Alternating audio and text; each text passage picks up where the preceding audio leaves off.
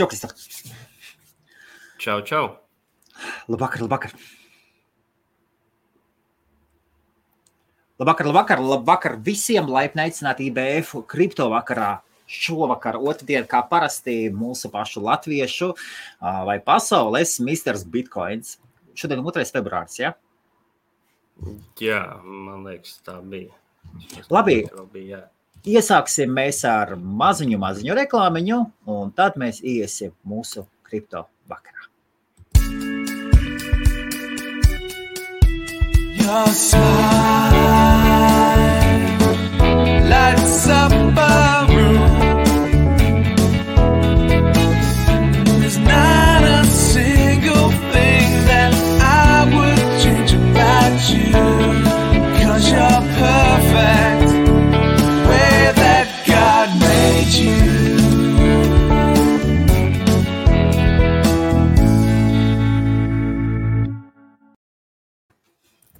Bang! Spēsi! Vēl fiksi, fiksi, fiksi, fiksi, fiksi, fiksi.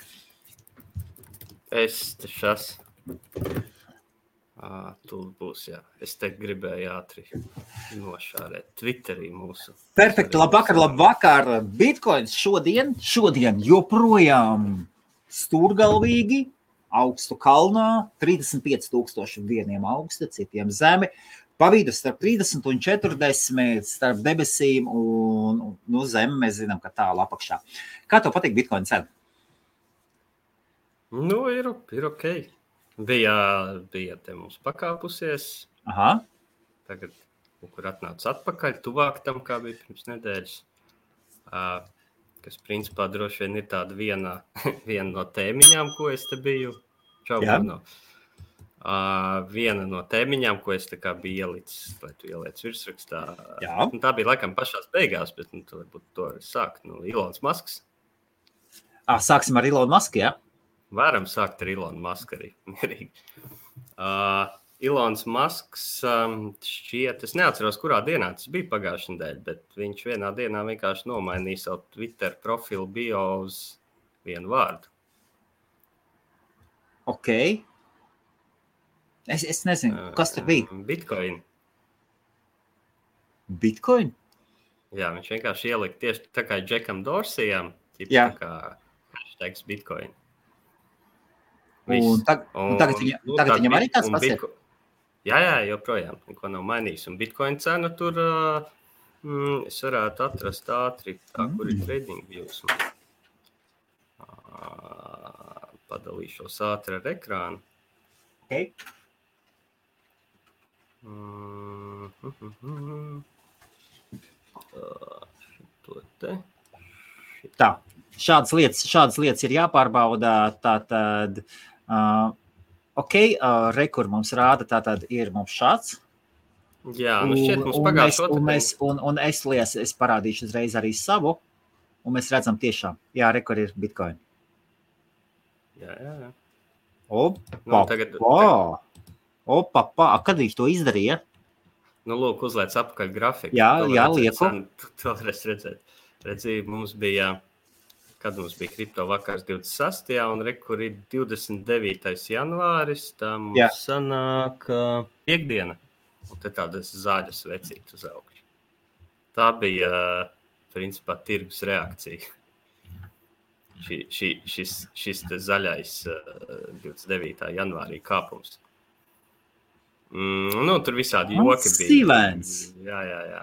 Ah, Bet uh, tas bija sākumā, bija tā, Jā. viņš jau neko tur vairāk nē, bet uh, tagad bija kaut kāda tur, tā kā, es nezinu, tur intervija, podkāsts, sarunas, tur es īsti to platformu neesmu iedziļinājies, kā viņi strādā, bet nu, tur Ilons Masks bija par daudz ko runājis, uh, ieskaitot, uh, piemēram, par, uh, par to, ka pēc pieciem gadiem viņi būs šāds SpaceX aizlidos uz Marsu Jā, un par Neuralinku un visu. Bet par Bitcoin arī viņš bija izteicies, ka, ka, ka, ka, ka, ka. Uh, nu jā, ka tā ir forša tehnoloģija. Ka ir forša tehnoloģija, un, un, un, un ka viņš vispār jā, ka, ka būtu vajadzējis viņam tur ātrāk tajā visā tā kā, tā kā iet iekšā un pirkt un tā tālāk. Uh, Man sakot, jā, viņš bija ļoti pozitīvi izteicies. Nu, paralēli bija pat Dogecoin arī viņš, protams. Bet, jā. nu, par Dogecoin, protams, ka Dogecoins jau ir kā tāds joks radīts, un Ilons Masks jau ir. Man Twitterī kā reiz te bija, ka, ka viens uh, džeks bija iemetis, ka Ilons Masks tā kā esot Dogecoin maksimālists, jo viņš pirms kaut kādiem gadiem bija uzrakstījis, viņš bija to profilu nomainījis, laikam, ka viņš ir CEO of uh, Dogecoin. Uh, kā, kā es atbildēju cilvēkiem, nē, nu, Ilons Masks ir uh, mīmīms un prikola maksimālists. Viņam vienkārši ļoti patīk jokoties. Yep. Bet šodien Ilons Masks pateica, ka viņš ņem pauzi no Twitter. Tas ir viņa pēdējais tweets. Uh. Tiešām jā, pēdējais tweets, jā? Jā, at, at, atvēr. À, Par to, ka, ka Ilons Masks nopirka pāris, jā, jā es, bet tu jau viņu noņēmi, aizver. Jā, es, es, es, jā, jā, jā. nu rekur, Redzi, oh, jā, for a while. Jā. For a while. Un kas Nē, es domāju, ka, zin, ka, es domāju, ka ne, nu, cilvēkam jau jautri un patīk, bet droši vien, kad... Uh, laikus, laikus paskatīsimies ir... 18 un 18 stundas atpakaļ vēl uzliek vienu laiku. Okay. Jā, nu es domāju, ka cilvēks... Uh, nu, Laiko, laikos nepajokām. Jā. Jā, bet nu, cilvēks varbūt droši vien grib vairāk uz uh, saviem biznesiem nokoncentrēties. Jo no laika jau tas apēd. Kādreiz vajag izklaidēties, bet, bet, bet, bet biznesa. Biznes. Eh, bet viņš bija, jā, nu, viņš bija baigi interesanti teicis, ka, uh, ka, ka, ka, ka tā būtu baigā likteņa ironija, ja cilvēki beigās izvēlētos, ka Dogecoins būs viņa nākotnes nauda. Nu, ka kaut kas, kas ir uztaisīts kā pilnīgs joks kļūt par tā kā, tā kā, tā kā naudu. Bet, eh, bet būtu labi. Bet, nu, labi nu, Un izskatās, nē, nu, ka tā arī būs. Izskatās, ka tā arī būs viena no nākotnes naudām. Nē, nu, Dogecoins nenomirs, tāpēc, ka. Maksimālists nu, tur nav. Nu, tur nav, ne, tur nav maksimālisms. Reliģijas tur, tur nav. Ka, ka, ka, ka nu, jā, nu, cilvēkiem patīk. Es jāatzīst, ka es esmu vienmēr es jau tāds tā kā mums te maksimālists un tā. Uh, bet nu, man te ar kāju paslīdēja. Es pagājušajā nedēļas beigās ar Dogecoin paspekulēju nedaudz. Bet nu, tā, nu, tāda maza, maza pozīcija, man, man mazām summiņām tur no, nola, nolaidi, bitcoin. nolaidi bitcoinam pa kreisi. Ja? Ai, ai, ai. Nē, es neteikšu, es, es darīju kaut ko, es spekulēju uz Dogecoin dolāru kursu. Un rezultātā tīk, pēc tam peļņu konvertēju bitcoinos. Nu, tad, tad, tas tā. Mm, par to bija, bija skatītāji jautā, jautājums, komentārs, ka Ilons Masks gan jau nopirka jā, nedaudz bitkoins. Viņš nekad nav slēpis, ka viņam ir laikam 0,25 bitkoini no seniem laikiem, ko viņam šķiet kāds bija uzdāvinājis dzimšanas dienā. Jā. Nu, tiešām sen, sen apakaļ, kad astoņi gadi apakaļ vai kas tāds. Bet eh, nu, klīst kaut kādas baumas un runas, ka, ka varbūt Tesla varētu kaut kādu daļu balansu šīt konvertēt uz bitkoinu. Bet, eh, nu, Nezinu, nu, tas, tas ir zin, tikai baumas un runas pagaidām. Katrā ziņā Maikls. Sailors tas, kas ir mikrostrateģija, kas, ir, kas savam uzņēmumam tā ir izdarījis un vēl izlaida obligācijas, lai nopirktu vairāk bitkoins. Eh, eh, tur, man liekas, ir tā, ka viņš kopumā, kopumā tur miljardos šobrīd dolāros ir tie, tas, tie, tie bitkoini, ko kontrolē mikrostrateģija, kas viņiem pieder. Eh, bet viņi, eh, Ilons Masks ar, ar Maiklu Seiloru bija pub, eh, publiski Twitterī diskutējis, un tur laikam bija tā diskusija, nu, tur uzrakst man privāti, es tev, es, es tev pakonsultēšu, ja vajag pa brīvu tāpatās. Starp citu, jo, tie, kas, tie, kas nezina, šim pašam Sailor kungam ir viens no labākajiem portfeļiem, domēnu portfeļiem pasaulē. Jā, no viņš ir paņēmis no tā liekas, ka... Viņš jau sen, sen, sen lika burtiski, viņš tādus ciparus lika iekšā. Es esmu redzējis viņai viņa interviju. Un tas bija mega. Jā, un man šķiet, ka viņam tas staigas, labākais domēns ir, jūs varat ierakstīt vienkārši, nu, labi, viņam firma ir MicroStrategy, tad viņam domēns MicroStrategy.com. Bet jebkurš uh, mūsu klausītājs, skatītājs var atvērt browserī, vienkārši ierakstīt stratēģiju.com un apstīties, kas viņam atvērsies. Mm -hmm. Viņam atvērsies lapa ar virsrakstu Bitcoin stratēģija ar ļoti daudz padomiem, kā pirkt bitkoinu, kā glabāt bitkoinu, kāpēc pirkt bitkoinu. Nē, tas laikam bija viena apakšdaļā. Nē, šeit viņš šeit vienkārši parādās visu pareizi. Te bija vienkārši visu aktīvu atdeve uh, salīdzinoši pret bitkoinu. Bitcoins ir zaļš, Kādreiz es skatījos, bija kaut kādas atsevišķas akcijas, arī bija zaļas, bet viss, jā. principā, ir sarkans. Stratēģija saistīts ar to, ka viņam viens no pirmajiem domēniem, kāds viņam bija, bija, ja es nekļu, es šeit patiešām no atmiņas, viņam pirmais kaut kāds bija biznesa stratēģija.com. Tas varētu tad, būt loģiski, jo... Tad viņš ar laiku, laiku, un tad viņš domā, kāpēc nepaņem stratēģiju? Stratēģiju. Mm. Tad viņš, viņš sāka iet uz single, single, un viņš ir kolosāli domēns pārdevis par ļoti lielām summām. It sevišķi tad, kad Jā, un viņam arī nauda nav vajadzīga, šis... tad tu vari visu kaut ko izdarīt pasaulē. Nē, jā. nu, protams, jā, nu, jo tev ir vairāk naudas, jo tev arī nopelnīt naudu vieglāk. Tā tas arī ir. Bet, uh, nē, kāpēc biznesa kāpēc biznes stratēģija viņam tā kā, kā, kā liekas loģisks? Jo, nu, ko, ko nodarbojas MicroStrategy? Viņa ir biznesa intelligence uzņēmums. Viņiem tur ir tādi klienti kā McDonald's, piemēram, un tā tālāk. Starp citu, senāk pārdevējs, korporatīvais pārdevējs, kuru uzdevums bija iet un pārdot, un pārdot, un pārdot. Tas bija apakšā. Nē, nu sākumā bija produkts. Džek, džeka, apakša, džeka apakša, korporatīvā pārdošana. Nē, viņam pati apakša bija tas, ka viņš ir pēc izglītības vispār fizmats. Par, tik, cik dziļas, tik dziļas. Jā, viņam tur ir tas vispār ir fascinējošs stāsts, kā viņš to uzņēmumu uztaisīja, ka viņš tur gāja prom no uzņēmuma un kaut kādiem vidus menedžeriem tik ļoti vajadzēja to, ko viņš dara, ka viņš teica, nu, ok, tad uh, dodiet man investīcijas, dodiet man darbiniekus, un es to darīšu kā savs uzņēmums. Un viņš tur laikam, kad pirmos trīs gadus īri nemaksāja oficiālā telpā, Jā. un dabūja visus darbiniekus, un dabūja miljonus. Un, Mm, nu, nu, tas stāsts neatkarīgi no visas bitkoina tēmas ir interesants stāsts. Tādži. Un, starp citu, nav daudz tādu CEO, kas viņš laikam to uzņēmumu uztaisīja kaut kad 80. beigās vai 90. gadu sākumā. Tas ir biržā kotēts uzņēmums, un viņš joprojām ir CEO. Nu, tik ilgi parasti visur oh. pasties Apple, nu Microsoft. Visiem ir atnāk, invest, atnāk investoru, viņi maina, maina vadītājs. Jā. Viņa maina jā, tur, nē, tur ir viņš, viņš kā ir vadītājs, tā ir vadītājs. Nu. Mm. Okay. Tā kā, tā kā nu, tas ir. Jā. Tātad, labvakar, labvakar. Otrdiena, otrdienas vakars. Jūsu rīcībā Mr. Bitcoins vienas stundas garumā, vēl minūtes 50. Jums ir iespējams uzdot savus jautājumus. Paldies visiem, kas raksta man. Helmut, kad būs tiešām pēdējā laikā, es sāku skatīties man paziņas, kurie, kuriem sen bija pazudis kontakts, pēkšņi raksta, kad jums tur ir tie kripto vakari, kad jums ir otriem vakaros. Ok, labi, paldies. Es ievēroju, ka mm, cilvēku, ir, ir. ir uznācis vilnis un aizdomīgi liecina mazliet par burbuļu. Bur.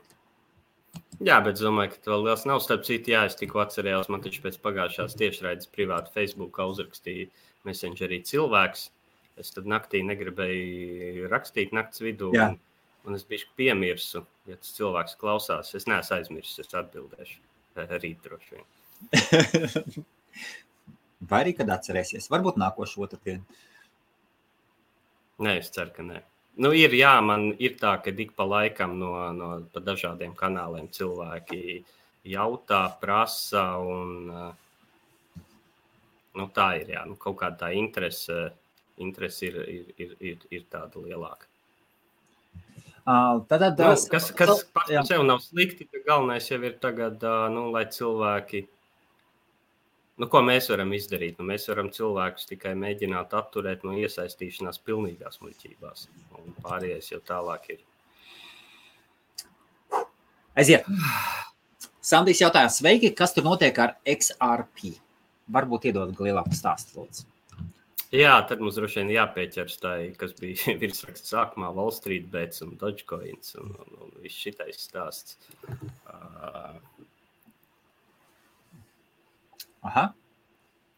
Jā. Uh, nu jā, nu tāds interesants stāsts bija tāds uh, viss principā. Šitā. Jā. Jā, sāksim droši vien pat nevis ar, nevis ar kripto, sāksim ar, ar akciju tirgu. Mm, bet es laikam nošārēšu atkal ekrānu. Mhm. Tev patiesībā ļoti labi tagad dators rāda. Uh, vairs nekarās nekas. Varbūt tiešām fonā tev pirms tam kaut kas skrēja, vai ne? Jā, jā, jā. Uh, jā. Re, kur ir tāds, tāda akcija, kas saucās GameStop. Aktīvs, jā. uh, nu jā, nu izskatās pēc pilnīgi shitcoin grafika, vai ne? Nu tā, nu, reku, tā, tā normālā cena, cena tur bija, es nezinu, te pat, oi, te nevar pat atrast. Nu, uh, 22. decembrī viņš tur maksāja kaut kādi 11 dolāri. Bet vispār viņam pirms tam tā cena bija 3-4 dolāri. Jā. Un tā bija akcija, ko lielie, nu, lieli hedge fondi bija riktīgi nošortojuši. Nu, šortošana nozīmē, ka tu spēlē uz to, ka akcija cena kritīsies. Jā. Uh, respektīvi, normālā gadījumā tu no kāda aizņemies akcijas, un viņas pārdod cerībā, ka tu vēlāk varēsi šīs akcijas nopirkt lētāk un tad atdot cilvēkiem Jā. akcijas ar procentiem. Uh, nu, lūk, cilvēki bija atkoduši, ka, nē, nu, labi, pirmais tur bija, ka tur, tur starp citu, tajā GameStopā bija pie kaut kādiem 3-4 dolāriem, tur bija ielicis naudu. Mm, bija, ir tā filma Big Short, jeb gadsimta likuma, ar sakot, yeah. džeks, kas, kas, kas vispār nekustamo īpašumu to burbuli 8, 7. gada, 8. gada prognozēja. Uh, tas tur bija ielicies, jo viņam likās, ka viņas ir pa zemu. Bet, nu, kas ir GameStop? Principā tas ir kā, fiziski veikali, kur tirgo datorspēles jaunas un lietotas diskos. Nu, tas nav kā kaut kas tāds mūsdienās, vai it kā baigi aktuāls. Nu, Latvijā tāda veikala, es domāju, sen vairs nav, ja būtu, būtu bankrotējuši, bet nu, Amerika ir Amerika. Nu, lūk, un cilvēki bija noš... lielie fondi bija nošortojuši akcijas, bet cilvēki bija atklājuši, ka viņi tādos apjomos nošortojuši, ka īstenībā ka tas nošortoto akciju apjoms ir lielāks nekā vispār kopējais vispār akciju skaits. Un tad ir redītā tāda kopiena, Wall Street Bets, nu, kur cilvēki vienkārši teiksim, tā spekulē, gamblo uh, Jā. ar akcijām. Es atceros, pāris gadu atpakaļ viņiem bija populāri pirkt uh, mm, šīs futures, jeb, jeb, jeb, jeb spekulēt uz nākotnes naftas cēnu ar viens pret trīs kredītplecu brīdī, kad nafta bija ļoti volatīla un svārstīga. Nu, tas, respektīvi, ir pieejams tāds, nu, būs, būs, nebūs, nebūs, nebūs, pazaudēšu visu naudu, būs, palikšu bagāts. Uh, bet, nu jā, un tad cilvēki tur saorganizējās un sāka masīvi iepirkt šo GameStop uh, akciju. Un tur vienā brīdī, kas, kas notiek, ka, mm, tas izskaidro bieži vien arī kaut kādas lielas svārstības uh, arī Bitcoinā un, un, un citās kriptovalūtās. Tu man ekrāna pak bija nošāreiz, ja? Jā, jā bija, es pēc nolaidu tagad. Jā, jā, nav, nav jēga, tur, tur nekas jauns neparādās. Tu jau parādi, jā, jā. Nu, lūk, un tad noteikti tā, ir tāda lieta, ka, ka tiem šortotājiem viņš ir nošortojis pie kaut kādas cenas akciju, bet, ja tā akcija sāk riktīgi kāpt augšā, viņš sāk zaudēt naudu. Viņam vienā brīdī ir, uh, nu, nāks, viņam, viņam principā ir divi varianti. Vai nu viņam ir uh, brokerim jā, jāieskaita vairāk naudas kā nodrošinājums, Jā. Vai arī viņam ir uh, jāizver šī pozīcija. Vienīgais, kā viņš var aizvērt šo pozīciju, ir nopirkt šīs akcijas, kas šo, kas šo cenu uzdzen vēl vairāk. Uh, to sauc par short squeeze. Un tad tur iestājas ķēdes reakcija. Plus tur vēl tādas derivatīvas kā opcijas tiek lietotas, kas vēl tur uztaisa, jo cilvēki pērk tās opcijas, tad market maker pretīm pērk akcijas, lai riskus mazina. Un var sakot, nu tur tāda riktīga raķešu degviela aiziet. Uh, lielie fondi mm, principā pazaudēja tur kaut kādus, man liekas, desmitos miljardus. Bija, bija hedge fonds, kuru citam hedge fondam nācās viņos investēt kaut kādus miljardus, lai viņi vispār eh, rītdienu sagaidītu. Bet, eh, nu, protams, ka tur, tur, tur bija lielie, lielie visādi kaut kādi finanšu mēdīji un, un, un kā, lielie puikas, ir šausmas, kā tā var. Jo principā tas, kas tika darīts, tā ir tirgus manipulācija. Bet šajā Jā. gadījumā tā, tā lieta ir tāda, ka no, nu, ko tu aiziesi un arestēsi, ja to dara miljonus cilvēku sociālā tīklā ar kaut kādiem saviem 1000, 2000 dolāriem, ko viņiem ASV valdība ir kā Covid dēļ, kā bezmaksas čeku atsūtījusi. Un otra lieta ir, ka parasti jau bija ierasts, ka lielie hedge fondi šādi čakarēja mazos cilvēkus. Nu, tagad tas notika otrādi. Protams, ka tur ir tas, ka hedge fondi tagad eh, teiksim, tā, strikes back. Lai gan tur vēl viena nianses, kas ir hedge fonds. Hedge fonds pēc definīcijas, kāpēc viņš sauc par hedge fondu, pēc ka viņš ir hedžojis riskus. Šai gadījumā, ja viņš ir tik mier, mierīgi ar vienu akciju, var izčakarēt, tad acīm redzot, viņš visus riskus tomēr nebija līdz galam pareizi paredzējis un aprēķinājis. Nu, jā, tur sākās pēc tam, tur nu, viņi lielākā daļa to darīja caur Robin Hood tādu platformu. Robin Hood vienā brīdī uztaisīja ierobežojumu, ka noteikti čūpa akcijas tagad varēs tikai, tik, jā, tikai pārdot, bet ne pirkt. Tad tur laikam bija ierobežojumi, ka tu vari nopirkt ne vairāk kā vienu akciju. Nu, nu visādi šādi. Jā. Nu, mums tur aizgāja baigās sazvērstības, jo savukārt Robin Hood laikam veids darījumus kā brokeri, izmantojot uzņēmumu, kurš ir saistīts ar uzņēmumu, kas izglāba šos hedge fondus no bankrota. Nu, okay, tur, tas jā. līdz galam viss nav tīri. Uh, īstenībā es varu, varu, varu, varu tūlīt tās nošārēt Saki, vēl ekrānu nedaudz. saka, parādīt. Jā, ir viens raksts vienkārši, kur ir, kur ir tā. Šis te, jā. jā. Uh, jā, jā, šis te Toms Kreitsbergs, tas ir, tas ir Džeks, Latvijas Džeks, kas ir strādājis pats četrus gadus kaut kādas Wall Streetā. Viņš, viņam, viņam tas indekso pensiju fonds, kas, kas, kas, kuriem tas pieejams, ka viņi neinvestē tur atsevišķās akcijās, jā. vai kur viņi vienkārši indeksu fondu pērk un tādā veidā tur vienkārši zemākas komisijas. Šeit ir raksts, jā, es varbūt, es nezinu, es tev iemetu, var, varbūt iemest jā. komentāros cilvēkiem var, to linku. Es tev, es tev iemetīšu privātā. Tur var, var, var, var par to ar bišķi palasīt. Uh, jā, bet kāds tam sakars visam ar, ar, ar kripto, ar, ar, ar dogecoiniem, ar ripliem?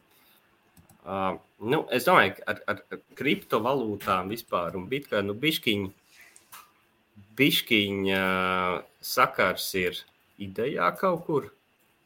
Jo tā ideja ir tāda, tie cilvēki izdomāja, paņemsim un vai šitiem te, šitie lielie puikas mūsu čakarē visu laiku banķieri, vai dosim pretī viņiem tagad.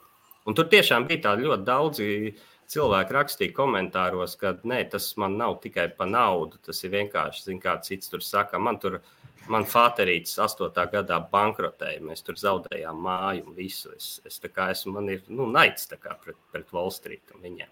Protams, nu, saka, Wall Street sitīs atpakaļ un amerikāņi, amerikāņiem daudziem tas tā arī ir. Ne, es domāju, ka arī Latvijā, nu, cik, cik daudz cilvēku Latvijā pēc uh, 78. gada, jā, cik, cik daudz cilvēku ir emigrējuši kaut vai tāpēc, ka viņiem ir parādi un tā tālāk. Un, uh, Labi, cits stāsts ir, es, es tomēr uzskatu, ka nu, cilvēku, cilvēkiem vajag tomēr mēģināt atrast arī savu vainu tajā visā. Jo nu, nav jau tā, ka to kredītu kāds tev piespiedu ņemt, tu pats viņu paņēmi. Ah, tu par tā, tu par kredītiem, tu par parastiem kredītiem. Es biju domājis, nu, Amerikā jau bija līdzīga. Par Amerikā, Amerikā jau arī bija līdzīga, kad 7. 7. gada, jā, tai burbulī, ļoti daudz cilvēku bija uh, ņēmuši hipotēkas. Nu, un, un, nu, Amerika un, bija mazliet, mazliet savādāka. Veco zēnu nu, mums nav, mums, mums nav striptīs dejotājs, kurām ir desmit, desmit hipotekārie kredīti. Jā, bet es ļoti daudz es zinu cilvēkus, kas galīgi nav nekustamo, tas nav viņu biznesa nekustamo īpašumu, tā kā, teiksim, Jā. skudrīšu kungam. Ja? Jā. Uh, bet kuriem, kur, kuri tajā laikā bija paņēmuši vairākus dzīvokļus hipotekā? -huh. Oh, tad es pēc tam prasīju, nu, kā, kas kā. Nu, jā. nu, tiem veiksmīgākiem tie stāsti bija apmēram tā, nu, man te viens dzīvoklis nes peļņu uz īru, otrs man taisa mīnus, un tad viņi tur viens otru nokompensē. Bet tas vēl ir, tas vēl ir labs stāsts. Jā. Bet citiem cilvēkiem tiešām, nu, slikti tas beidzās. Bet labi, tas tā par to naidu, pa visu. Jā. Un kas notika tālāk? Nu, tālāk tajos formos tur, tur un, cilvēki sāka domāt, nu, ko tam mēs te nākamo. Un tad, tad, tad, tad bija tas silver squeeze, eh, nu, eh, sudraba sāka iepirkt. Sudraba okay. bija baigās astoņu gadu liela augstākā cena tika sasniegta, bet man liekas, ka tagad viņa jau ir. Ah, tad redz, kāpēc. Ah, tad redz, kāpēc. Pa, pa sudrabu, jo pēdējā laikā es redzēju arī tik maz, kam sekoja līdzi, bet es redzu, ka, uh, jā, pa, es parādīšu, tātad, uh, tad es ielikšu linku, šeit ir grafika pats no šāda. Ah, jā, gluži, gluži, ne, gluži ne, bet es parādīšu. Nu, vien, viena lieta jums ir jāzina. Šis Redits, Redits kā pasaulē lielākais fórums jums ir jāzina. Vienkārši kas ir tas, kas redzi, tā ir, tā ir 18. apmeklētākā mājaslapa pasaulē. 18. No, Redits ir labi, šeit, liels, jā. bet apskaties 8,3 miljoni. Šitas, šitie 676 Jā, tas, vai, tas ir tagad it, kā- it šobrīd ir online. it, Tie ir šobrīd online. 8 Jā. miljoni ir tie, kas ir pieģoinojuši šim subredditam. 8,3 miljoni. Tas ir Un, ārprāts. un tu padomā, tagad, ja 8 miljoni cilvēku izdomā katrs kaut kur ielikt eh, 1000 dolārus, tad šī summa ir 8 miljardi. Nu, visi, visi, cilvēki- visi viņa nekad Nu, neatnāks. visi, nē, jā, bet nu, tāpat mēs pieteikt, ka viens miljons ieliekam, lai, lai būtu jau miljards.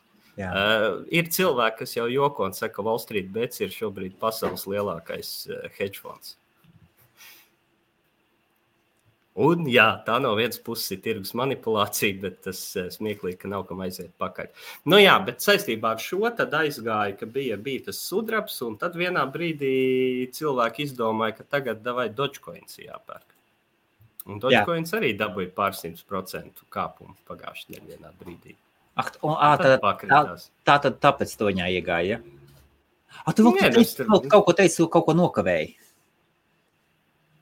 Ko es nokavēju? Es nokavēju. Es riplu gribēju, es, eh, kad tas bija. Ak. Dievs. Šorīt es gribēju riplu nošortot. Ja- Nē, ja- ripls gāja augšā, es gribēju viņu nošortot. Ok, ok. Es domāju, ja, tu, tas, ja Mr. Bitcoins pērk riplu, viss. nē, nē, nē. Viņš Bitcoins nebūs. Bitcoins. Viņš būs Mr. Ripples uz kādu pusgadu. Uh, nē, nē, nē. Es ar šitādiem es tikai es tur varu paspekulēt īstermiņā. Nekad kaut ko tādu nepirku. Es pat nezinu, kā tādu riplu, kā vispār viņi var, var normāli Viņu, makā viņu, pārdod, viņu pārdod ar superpreses relīzēm. Un, un Jā, jā, nu tur tā pilnīgi. Es, es nepazīstu. Vispār neko ne, nezinu. Es, es zinu, atvainojiet, ka pārtraucu. Es skatos no biznesa mm. pasaules, no, no oficiālās ēkas savas un, un kaut kādas mani paziņas. Cilvēki, kas gandrīz vispār neko, neko nezina par kriptovalūtām, bet kam ir kaut kāda naudas līdzekļi, kas tā stabili stāv uz pasaules, viņi pēkšņi vienā brīdī sāka pirkt uh, ripu. Viņi tur teica, tur BBC teica, tur tas teica, tāds. Es viņiem saku, ko jūs darat?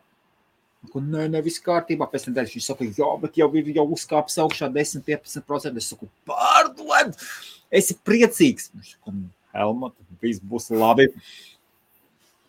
Nu, redz, un tur ir tāda, nu jā, un var sakot, Ripples bija, pēc Dogecoin Ripples bija nākamais, ko pumpēja, un tad, Jā. tad citi cilvēki runāja, ka, nu, jau pumpēs līdz dolāram, bet, bet līdz dolāram neuzpumpēja, viss tur, viss tur sagāzās, tas Pu- Pumpi paši meta nost, priecājās. Mm, bet man patīk, ka šodien, eh, šodien es biju atradis, es Twitterī laikam biju nošārējis, ko, ko Marks Kubans bija teicis. eh, Aha. Nu, Marks Kubans ir, kam piedara starp citu, cits starp arī Dallas Mavericks, kur uh, porziņas šobrīd spēlē NBA komandā. Uh, es pat varētu atrast, kā viņš precīzi to teica. Ding, ding, ding, ding, ding, ding, ding. Es pagaidu atvēru, es tūlīt nošārēšu. Jā, labi. Dun, dun, dun, dun, dun, dun. Laikam šīs te, jā. Starp citu, pirms mēs kaut ko, pirms mēs kaut ko darām, mēs, mēs varam, pirms kaut ko šērojam, mēs varam piesakot no sākuma. No sākuma. IBFam YouTube, tas ir numur viens. Nu, mm, Un arī Twitterī. kā, IBFL. jā, nu, jā, nu galu galā, cik, cik mēs varam ilgi līdz Nu, tūkstošiem? kāpēc tu vispār Hostmarijas Twitter nekur nereklamē? Es viņam mūkām atradu un piesakoju. Hm, Paldies. Ā, Mēs ejam, mēs ejam lēnītēm. Ar hostu Mariju mums ir kaut kas cits. Un, bet paldies, jā. Un bez šābām. Twitterī ir 46 Twitteris. cilvēki. Tā. Sekojam, sekojam, sekojam, sekojam. Misteram Bitcoinam. Jābūt vairāk Nu, sekotājiem nekā maskam. Galu galā, kas tas masks tāds Nē, nu, ir? masku man latviski grūti pārspēt. Tur kā miljoni. Jā. ok. Uh, un redz, un Marks Kubans, tad te gan runa ir par, ā, par akcijām. Un viņš Jā. Teica, ka ir viena lieta, ko, mm, kā, kā viņš teica, nu, kas ir, kas ir labs piemērs, ir Bitcoin. Hodleri lessons. tā sauktie. Mhm. Nē, tā ideja šeit ir kāda. Ja tu nopērci ilgtermiņā pēc kaut kādas vai bitkoina, vai akcijas, vai kaut kāda aktīva, tad tam būtu jābūt pārdomātam lēmumam, ka tu saproti, nu, kāpēc tu viņu pēc. Un tas, ka viņa cena īstermiņā staigā uz augšu, uz leju, tam nebūtu jāietekmē nekādīgi. Nu, tev nebūtu tāpēc jāskrien pārdot. Uh, jāpārdod ir tajā brīdī, ja tu redz, ka fundamentāli tas iemesls, kāpēc tu kaut ko pirki, mainījies. Jā. Nu, piemēram, Bitcoin Jā. gadījumā tu saprastu, man likās, ka bitkoins strādās tā, bet izskatās, ka tā viņš nestrādās.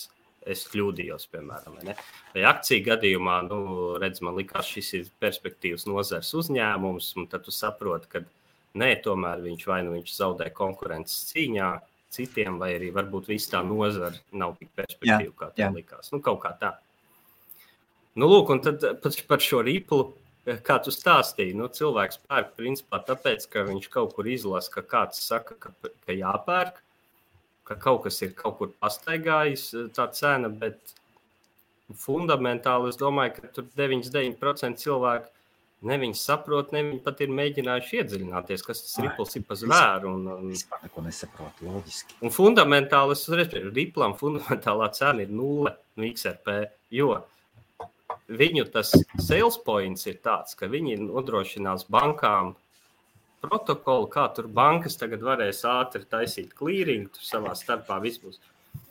Nu, labi, pat ja mēs pieņemsim, es, es, es, un Ripple monētas, un Ripple monētas vai tokeni, un viņas nav pat saistītas tās monētas tika izlaistas, lai paceltu naudu to tīkla izveidē. Tieši tā, tur vienīgais, un starp citu, Ripple viens no līdzdibinātājiem bija tas pats Džeks, kas, piemēram, uztaisīja, kas pārdeva Markam, kam, Marks Kapelis, ja viņš bija Mount Goksu, zinot, ka Mount Goksam jau ir īstenībā Bitcoin iztrūkums. Tikai viņš to aizmirst pateikt pirms darījuma. Viņš, viņš, viņš zināja? Darījuma. Viņš to zināja, viņš Jā, viņš pēc darījuma tik to pateica. Var sakot, cilvēks, cilvēkam jau ir.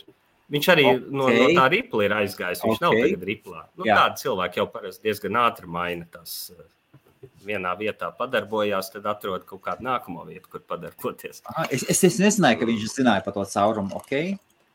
Uh, jā, bet, uh, ne, nu kā, nu, ja tev pieder uzņēmums, tev tā kā, nu, ja tu nepamani. Kad, kad, kad, kad, viņš, to pateica, kad viņš to pateica? Tāpēc, pēc darījuma. Bet uz, Tad, kad Francūzis jau bija samaksājis un nopircis uzņēmumu. Jā, bet, bet, bet Francūzis bija lietas kursā, jo, jo no sākuma teica, ka darījuma viņš bija lietas. No viņš Francūzis... vēlāk to uzzināja. Nu, jā, ne jau uzreiz pēc darījuma.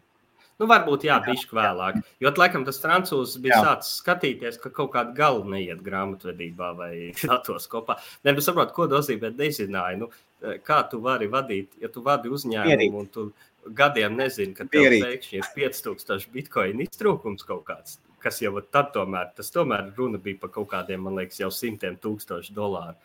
Nu, kaut kā tev, un tavs bizness ir kā bitkoins. Vai ne? Glabāt un tirgot. Nu, tev tā kā vajadzētu būt sistēmai, ka tu redzi, ka kaut kāda galva neiet kopā gadu no vietas, piemēram. Domā, Vinklvos seko, cik viņiem bitkoins ir līdzi? Vinklvosiem jau pirmkārt, es domāju, ka viņam lielākā daļa stāv uh, joprojām tā sauktajos cold storage'os. Nu, viņi kādreiz teica, ka viņiem ir atslēgas kaut kādos USB, uh, USB uh, flashos, kas ir pa dažādām pasaules valstīm, banku seifos kaut kur stāv tā tālāk Jā. un nošifrēt, protams. Nu, gan jau, ka viņiem ir uz, uztaisīta sistēma, ka, ja no viņa augstā maka pēkšņi negaidīti kaut kur aizceļos bitkoinu, gan jau kaut kāds alerts viņiem atnāks. Nu, tas, nu, jā, var, tur tās, saproti, tās summas jau tur nav tūkstotis. Iedomājies, tev, tev pašam ir kaut kāda alerta uzlikti no sava cold storage, ja tev iet projām. Es negribu sīki stāstīt par savām uh, drošības metodēm. Bet, uh, uh, teiksim tā, varbūt pavisam man neatnāks. Ieslēgsim viņu, ka, jā, par visu ne, bet. Pavisam man varbūt neatnāks momentā tur alerts sekundē telefonā, bet, uh, bet nebūs tā, ka es nepamanīšu. Jo bitkoinam ir tā arī, ko varbūt daudzi, daudzi klausītāji līdz galam nezina. Ir tāda, un daudz maki to nodrošina. Liekas, ka Blue Valetam ar to varēja uztaisīt. Bet, var sakot, daudziem makiem ir iespējams uztaisīt tā sauktos watch-only makus. Tas ir, ka tu importē viņos nevis privātu atslēgu, kas tev Jā. ļauj aizskaitīt kaut kur bitkoins, bet tu importē tikai publisko atslēgu. Eh, no šīs publiskās atslēgas, pēc tam Maks var uh, dabūt tālāk visas uh, maka adreses, bet viņš var tikai redzēt. So, tev var būt telefonā, nu, piemēram, ir iespējams, ka tev varbūt ir izmētāti bitkoini pa dažādām vietām, kur tu glabā, bet tu vari kaut kur vienā telefonā vai datorā uztaisīt tādu maku, kas vienkārši vēro visas šīs adreses. Jā. Un tu, tu redzēsi jau kādu kustību. Bet, ja tev, teiksim, nozags to telefonu, nu, tur var tikai redzēt kustību. Tur nav iespējams neko vairāk izdarīt. Bet jā, par to riplu. Uh, Jā, es, es piekrītu. Es piekrītu, ka, ka, ka katram ir neviens, es jau to arī teicu, neviena jau nespēja ņemt kredītu, bet Nē. vairāk bija stāsts par to, Nē. ka ļoti daudziem Nē. ir dusma. Uh, te, te ir, mēs saprotam, Madars ir iespējams no otras puses Madara, vai ne? Uh, un tomēr, ja ir viena cilvēka, piemēram, viens no simts kļūdās, divi no simts, trīs no simts kļūdās, tad tā ir individuālās kļūdas. Ir kaut kāda attiecība. Bet tad, kad ir problēmas 60, 70, 80%, Jā, nu, banku, banku nu, vainu droši vien tur, tur, ir, tur, ir, tur, ir, tur ir jau runa, es bez šabām pārsātinu krāsas, tomēr, tomēr. Ir kaut kāda robeža, kur atbildības iet dziļāk. Nē, tur nu, bankām droši vien tas lielākais, ko var pārmest, ir pirmkārt, kad ļoti nu, cilvēks mudināja ņemt kredītus, bet nu, loģiski tev bankā A ņemta, banka, bankā A dod kredītus, bankai B, lai būtu biznesa arī jādod. Bet otrais, ka bankas jau arī sāka dot kredītus cilvēkiem, kam, nu, teiksim tā, bankai jau būtu jāizvērtē riski, vai šis cilvēks varēs atdot šo kredītu. Un kad, bet bankām vienā brīdī, mm, teiksim, tas Amerikā bija ļoti raksturīgi ar šiem kredītu default swapiem. Eh, bankai jau bija vienalga, vai cilvēks atdos kredītu vai nē. Jo banka principā dažās dienās šo kredītu jau ir eh, pārapdrošinājusi un pārdevusi, un eh, viņai jau vairs nekrat. Viņa naudu nezaudēs. Jo beigās Lehman Brothers nobankrotēja, bet šito, kā bija tas AIG laika, nu, apdrošinātājs lielais. Jā, jā. Tam jau bailout uztaisīja, tāpēc, ka ja tas bankrotētu, tad bankrotētu varbūt arī vēl pāris lielākas bankas, jo tas bija tas, kur bija apdrošināti šie neatdotie nu, šie kredīti, kurus nevarēs atdot. Tad kas mums ir, kā, kā mums izskatās ar, ar Dogecoin? Ar Dogecoin? Nu, nu, jā, kā, nu, viņš, viņš uzpumpējās augšā, pakritās, bet pakritās uz augstāku cenu nekā bija pirms tam. Interesanti tas, ka man, piemēram, viens paziņa, kurš nu, galīgi nav bitkoinos un kriptovalūtās, bet viņš visu šī Wall Street bets un visa GameStop un visa jā. Viņš bija ļoti vienkārši, ļoti pārliecināts. Man rakstīja, ka viņam vajag tikai, lai kā viņš to var izdarīt, viņš grib nopirkt Dogecoins. Nav labi. Nu, jau Jo mazāk, jo mazāk tu zini, jo lielāka tev ir pārliecība. Tas es ir jau kā es saku, es, es cilvēkam, es cilvēkam neieteikšu vispār ne ar kādiem šitkoiniem gamblot, bet es arī viņam ar to nevaru aizliegt. Jā. Bet Dogecoin ne, neiet iekšā. Tomēr Dogecoin ir, ir mazliet ārpus šīs kategorijas shitcoin. Nu, ir ārpus. Nu, viņš stāv bišķi tam pāri, jo viņš ir tāds. Viņš, viņam, viņam savu, savu kategoriju, jā. Tieši tā. Zini, kā tur bija, kas bija interesanti, kad to es redzēju, tas bija ir, nu, tas Twitter alternatīva Bitcoin hackers orgi, tur Mastodon tādā platformā, Jā. tur man arī profils. Un tad šķiet Adams Gibsons, kas Join Market projektā, kuras arī darbojos, ir, ir galvenais, principā, developers šobrīd. Un viņš bija rakstījis, ka ko viņš novēroja īrts čatos un vēl kaut kur, ka veseli čūpa old school bitkoinisti tagad sāk interesēties, pag, pag, varbūt vajag Dogecoin pilno nodu palaist un nosinhronizēt Dogecoin blokķēdi vispār. Nu, re, jā. Dogecoin droši vien ir viens no bitcoin maksimālistu mīļākajiem, ja ne pats mīļākais shitcoins. Vada? Man arī tā liekas. Un droši vien tieši tāpēc, ka viņš ir uztaisīts ar joku. Un, jā. un īpašnieks nekad neko nav teicis, ka viņš vispār nekad neko nav gribējis. Jā. Jā, jā, viņam pat nemaz tik daudz tie dogecoini nav. Un vispār kaut kur bija teikt, ka zin, tas dogecoins pumpējās un cilvēki nopelnīja naudu. Man liekas, ka tas, kas viņu uztaisīja, oriģinālais autors, nu ne īpašnieks, viņš jau vienkārši ir oriģinālais kaut kāds. Ko viņš tur gribēja no sākuma? Viņš uztaisīja. Nē, nē, televizoru gribēja tas džeks, kas uztaisīja ICO ar completely useless stokiem. Okay. Tas bija pārdesmit tūkstoši dolārus tādā veidā, kur viņš uzrakstīja white paperā, šis tokens ir bezjēdzīgs. Viņš nedarīs neko. neko samaksās. Uh, jā, bet nu, viņš dabūja savu jauno televizoru, viņš toču dabūja un vēl pārpalika. Jā. Mm, bet, bet, bet jā, par to Dogecoin, nu jā, ne jau īpašnieks, bet sākotnējais koda autors, kurš no tā projekta sen ir aizgājis. Un, tas, nu, tu jau to kriptovalūtu uztaisi.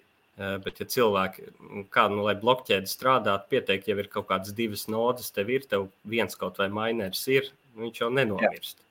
Kamēr cilvēki viņu ir gatavi lietot. Bet kas ir, ka viņš, ka viņš sirdī nesot vispār kapitālists, viņam vispār kapitālisms nepatīkot un tā tālāk. Un tā kaut kas bija teicis, vai tik viņam nabagam tagad nav dubults sāpes, ka pirmkārt viņam nav Nē, Satoshi nav no Austrālijas. Kā tu zini? Starp citu, tur, tur gan ir, tur ir veikts vairākas. Vakara komentārs. Super. Mm, tur ir veiktas uh, gan, Satoshi postu analīzes, gan lingvistiski, gan, uh, gan no laika zonām. Jā. Uh, un visticamāk ir, ka viņš tomēr ir uh, Griničs laika zonā mitinājies. Mm. Bet to nevar zināt. Nu, kā, nu, tādam, protams, kārtīgam datorfrīkam viņam jau diennakts ritms ir savādāks. Viņš varbūt pa dienu guļ un pa nakti raksta un kodē. Tas, kā, bet tur bija kaut kas, man liekas, arī lingvistiski. Kā, un, un kas bija raksturīgi, ka Satoshi lietoja divas atstarpes aiz punkta. Kas ir, kas ir diezgan old school variants. To man liekas, tas ir nācis no rakstām mašīnām. Tātad tam vajadzētu būt cilvēkam, kas ir kādreiz mūžā rakstām mašīnu arī rakstījis. Tātad, nu, Viņš nevar būt pārāk Jā. jauns. Vai varbūt sieviete? Uh, jā, tā var būt sieviete, tā var būt cilvēka grupa. Tas var būt citplanētietis, mākslīgais intelekts no. Starp citu, pārāk, pirms mēs ejam pie šeit, ļoti maz, ļoti zemi novērtē sievietes programmētājs. Veči kaut kā izsitās. Pagaid, plēs, mēs pie Inglas aiziesim atpakaļ. Kā, kā ir ar sievietēm programmētājiem? Mm, nu, ir, ir arī labas sievietes programmētājas, vienkārši procentuāli viņas ir mazāk. Nu, tas ir fakts. Un tur nav nekāda sakara ar diskrimināciju. Es domāju, ka tur ir sakars ar to, ka uh, kaut kādi kompji, programmēšanas un tādas lietas ir nu, tīri statistiski vīriešus interesē vairāk kā sievietes. Tieši tāpat tās, ja mēs paņemsim kaut kādu nezinu, skaistumu kopšanas industriju, nu, tur sievietes būs procentuāli vairāk kā vīrieši. Uh, senais bijis Londonā. Jā, paskaidrā gar, garām, tad tur redzēsi lielākā daļa skaistu. Kādu gadu nesmu visi, visi, visi nagi, visi pieder ķīniešiem, liela, lielākā daļa. Nu, man vismaz tā liekas. Nu, labi, labi, es nedomāju skaistumu nu, kopšanā, tā kā es nedomāju šito, es domāju citu līmeni. Es, es domāju kaut ko tādu kā Madara kosmetikas un, un tādus, kas, kas ražo skaistumu kopšanas, izstrādā un ražo skaistumu kopšanas līdzekļus. Es šaubos, vai, Jā. vai nu, Nu, drīzāk tā, ka sieviete Jā. radīs labas sieviešu smaržas vai labus sieviešu kaut kādu kosmētiku nekā vīrietis, jo viņa pati to lieto. Vai viņai varbūt, varbūt kā seja, bet aizmugurē tāpat veči taisnauda? Nu, Madarā tur laikam es saprotu, tā, ka tur, tur topā laikam ir divas meitenes un viens džeks, kurš ir vīrs vienai no viņām, bet tas džeks Jā. vairāk ir pieslēdzis darīt, nu, kādam, kādam zina, kārtībā, viņš tur jāuztur arī nevar tā visu speldēt pa gaisu. Bet, uh, bet katrā ziņā man ir tā, ka es esmu, man, man ir bijušās kolēģis, uh, uh, daudz tādas no nu, sievietes, kas ir labas programmētājas. Bet arī viņas pamatā ir lielākoties kaut kā statistiski sievietes vairāk būs uz, uz weblapām, uz frontend, uz kaut ko tādu, nevis tur sēdēs kaut kur konsolē un, un, un, optimizēs tur datubāzes. Tur, Okay, labi, ejam tālāk. Tātad, labvakar, labvakar. Uzdodam savus jautājumus Misteram Bitcoinam. Varat paprasīt, no kuras Austrālijas reģiona Satoshi nāk. Kā jau es saku, viņš esmu drošs. Neaiztieciet vārdu Satoshi. Tev nebūs lietot vārdu Satoshi. Uh, Ingus Priedi jautā, vai vajag apdrošināt savus iegādāt, savu iegādāto kriptovalūtu, un varbūt ir kāds info par to. Mm, es domāju, ka apdrošināt var. Es neesmu tā baigi tajā iedziļinājies. Apdrošināt jau visdrīzāk var jebko. Jautājums, cik, cik par to būs jāmaksā. Es zinu, ka kaut kādas lielas biržas eh, nu, uzņēmumi ir. Eh, Katrā ziņā biržas kaut kādas ir apdro, apdrošinājušas sevi pret eh, to, ka uzlauzīs un nozags no tā sauktiem karstajiem makiem bitkoinus. Yep. Mm, Bet privāti personai, nē, nu, tur drīzāk ir mums. Mums tā kā tajā bitkoinistiem, tajā cypherpunk vidē, tur vairāk ir pieejams, kā tur izsint šādu problēmu. Tu nevis domā, kam tu samaksāsi un kur tu ko apdrošināsi. Tu dzirdēji man, Helmut, ja? Es, es, dzirdu, es, jā, es, dzirdu, es, es, es aizdomājos. Bet tu domā, jā, jā, bet tu domā jā. vairāk par to, kā ar tehnoloģiskiem līdzekļiem uzlabot savu drošību. Un, teiksim, viens variants kaut kādai ilgtermiņa glabāšanai, teiksim, bitkoiniem, kurus tu glabā kā uzkrājumu, kurus, jā. kur tev nav ikdienā tērēšanai vai, vai spekulācijām vai kam tādam. Tad, nu, zinām, viens variants ir šie hardware maki, kas jau ir uzlabot drošību, ka tev tavā datorā nav privātu atslēgu. Tavu datoru uzlaužot, nevar nozagt tavus bitkoinus. Ir jāpanāk, lai tu uz fiziskas datoram pieslēgts iekārtas vēl apstiprina šo darījumu. Uh, bet tad nākamais līmenis ir, ka šo var apvienot ar uh, daudzparakstu makiem. Man šķiet, ka Blue Wallet nesen kaut ko tādu ievies arī šo daudzparakstu maku atbalstu. Tīri Blue Walletā. Jā. Uh, un tad tu pat vari izdarīt tā, ka tev ir piemēram, tu uztaisi divi no trīs daudzparakstu maku, ka tev ir trīs kaut kādas fiziskas iekārtas, uz kurām tu vari apstiprināt darījumu. Vismaz divā, divās iekārtās šis darījums ir jāapstiprina. Uh, noliec katru iekārtu citur. Nezinu, vienu pie sevis, otru kaut kur pie vecākiem, piemēram. Uh, nu, sadala kaut kā tos riskus un, un, un, un, un tādā veidā uzlabot to drošību.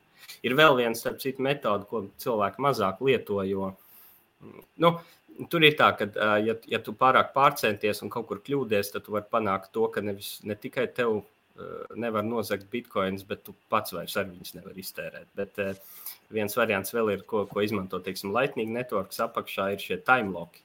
Tu, principā, bitkoinus var ieskaitīt tādā adresē, kurā tu uzliec nosacījumu, ka, piemēram, gadu vai divus gadus šos bitkoinus vispār nevarēs izkustināt. Nu, kas nozīmē, nu, neviens tev viņus tādā veidā nevar uzlauzt. Bet, uh, nu, es vispār nesaprotu, ka cilvēki pie vesela saprāta liktu savu timelokus. Vispār nesaprotu. Ja tikai neiet, ja tikai neiet, ja tu nu, neiet iekšā kādā kliniskajā nāvē. es... Nu, vienīgais, nē, es, es, es iedomājos, ko nu, vien, nē, tur timelock var starp citu viena ir ideja, kas arī tā kā ideja, viņa nav tā kā baigi izpētīt. Es zinu, ka tu nebūsi viena ideja, lai vispār nav vajag. Bet viena ideja ir tā saucamais um, Eh, degradating multisig, eh, tur var uztaisīt sarežģītāku kontraktu. Tu vari uztaisīt, piemēram, lai šos bitkoinus jebkurā brīdī aizskaitītu, tev ir vajadzīgi, teiksim, divi paraksti vai trīs vai nu vienalga, cik puses.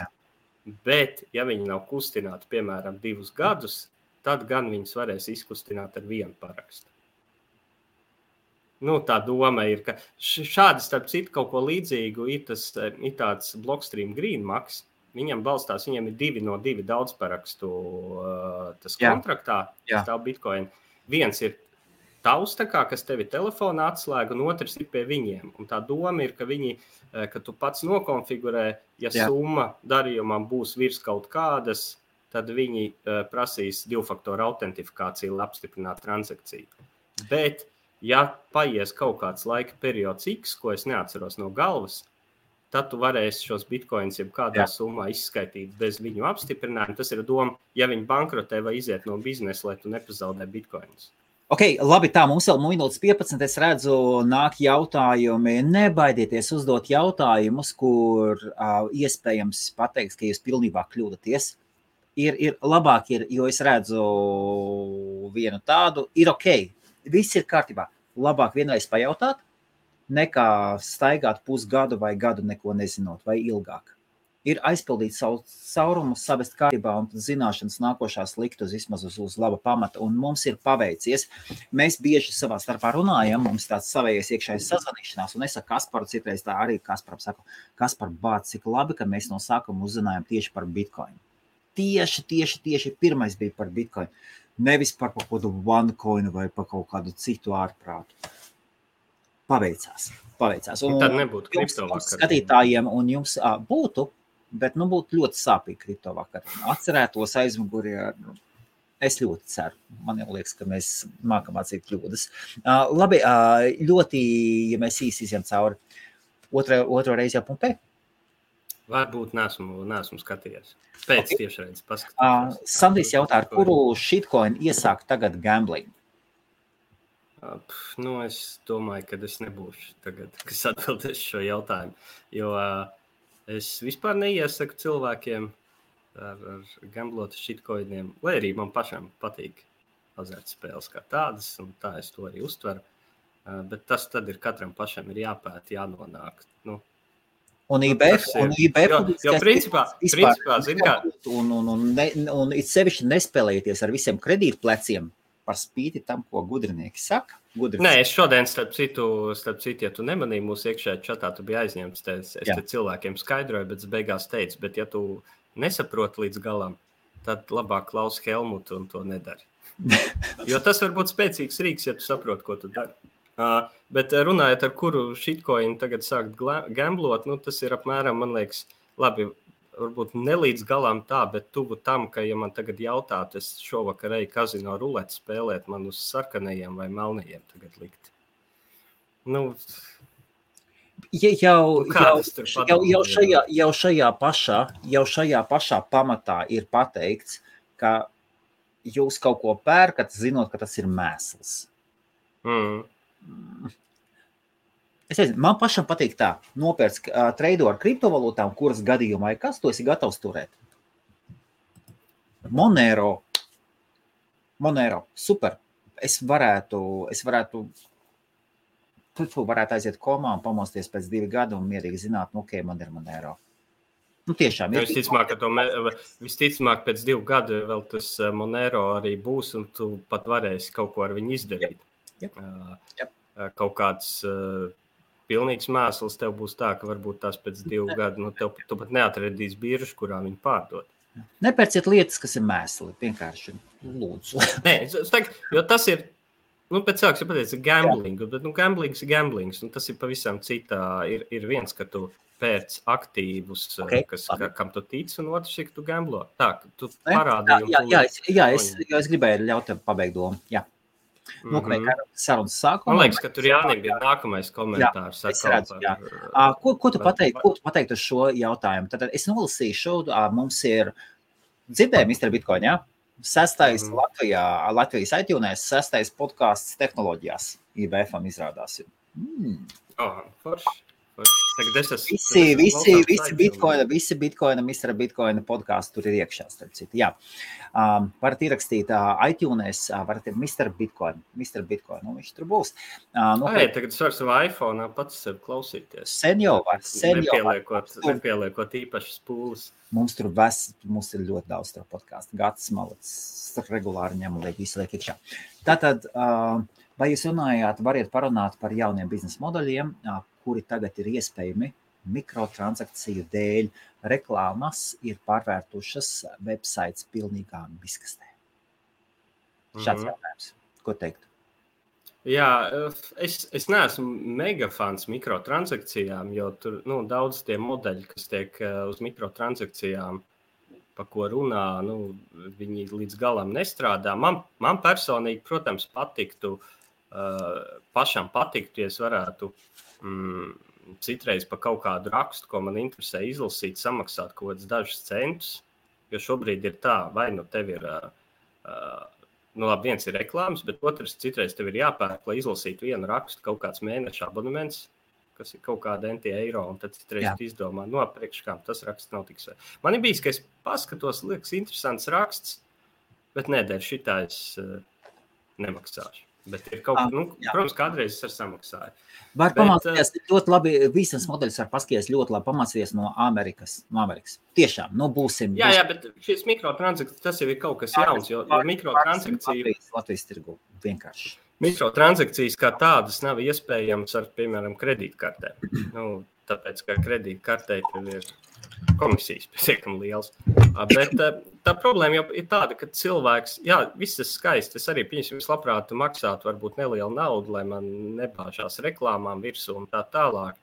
Domāju, ka problēma ir tāda, ka 99% cilvēku to nedarīs.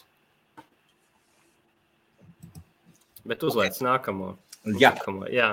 Uh, un, un no- normāls jautājums. Jā. Tad Jā, Jānis jā, jautā, normāls. vienīgais vajag lietot scalable kripto, kurai nav 10 plus eiro fees.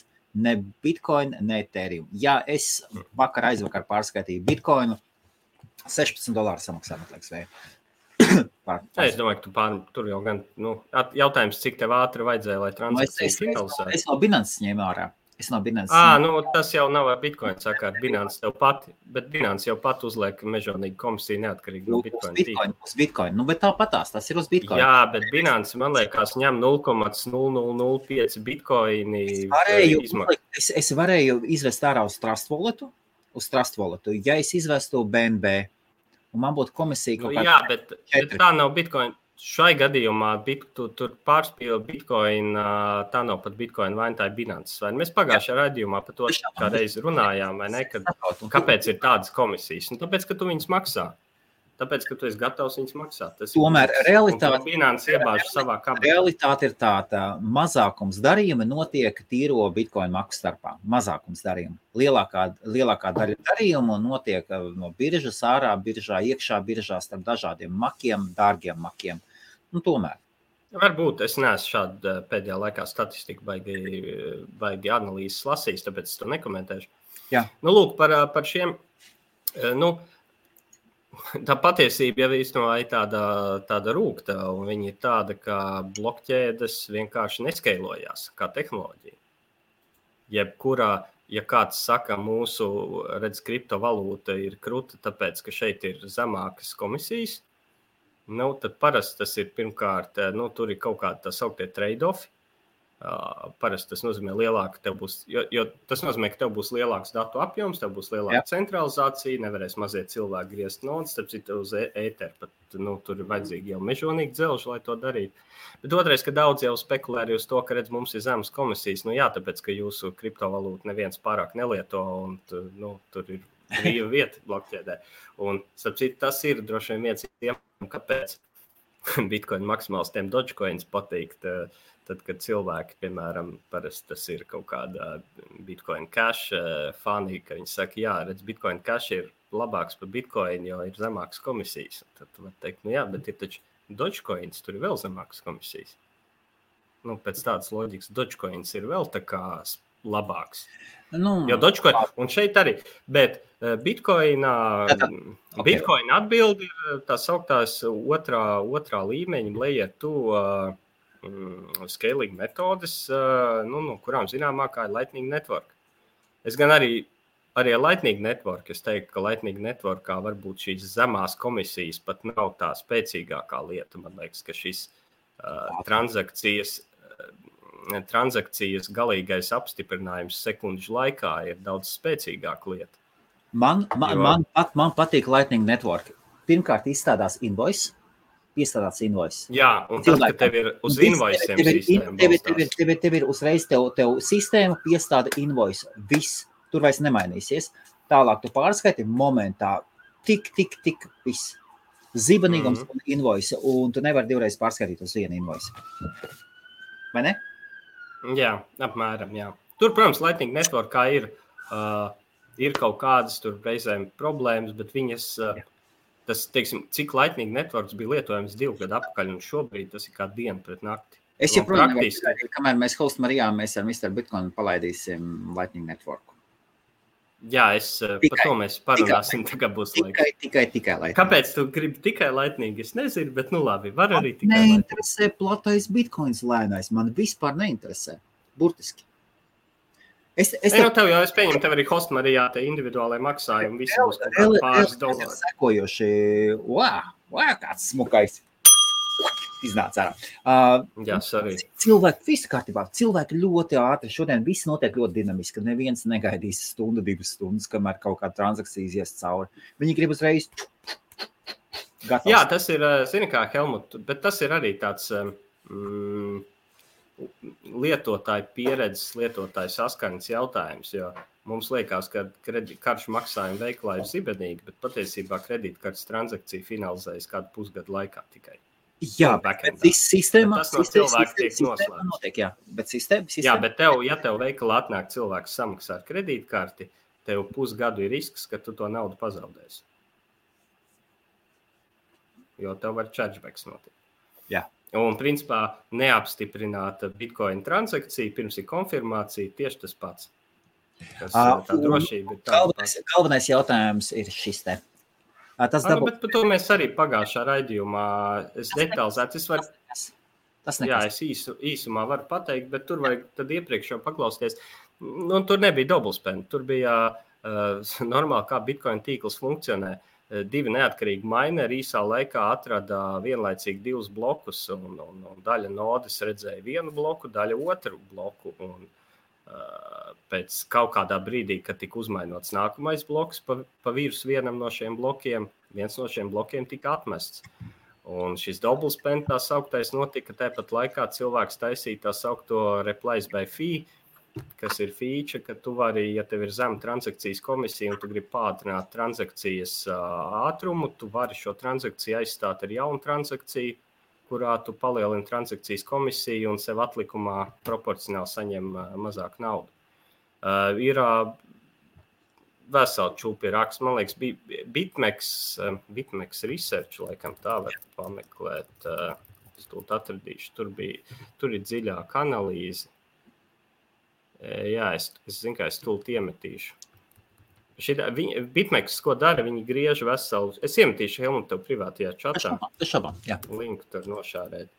Uh, šis ir vispār labs bloks par tādām tehniskām lietām. Uh, viņi, viņi veic šīs analīzes, viņiem ir ne tikai uz bitkoinu, bet liekas, arī uz citām valūtām. Viņi, viņi griež veselu čupu nodes visā pasaulē.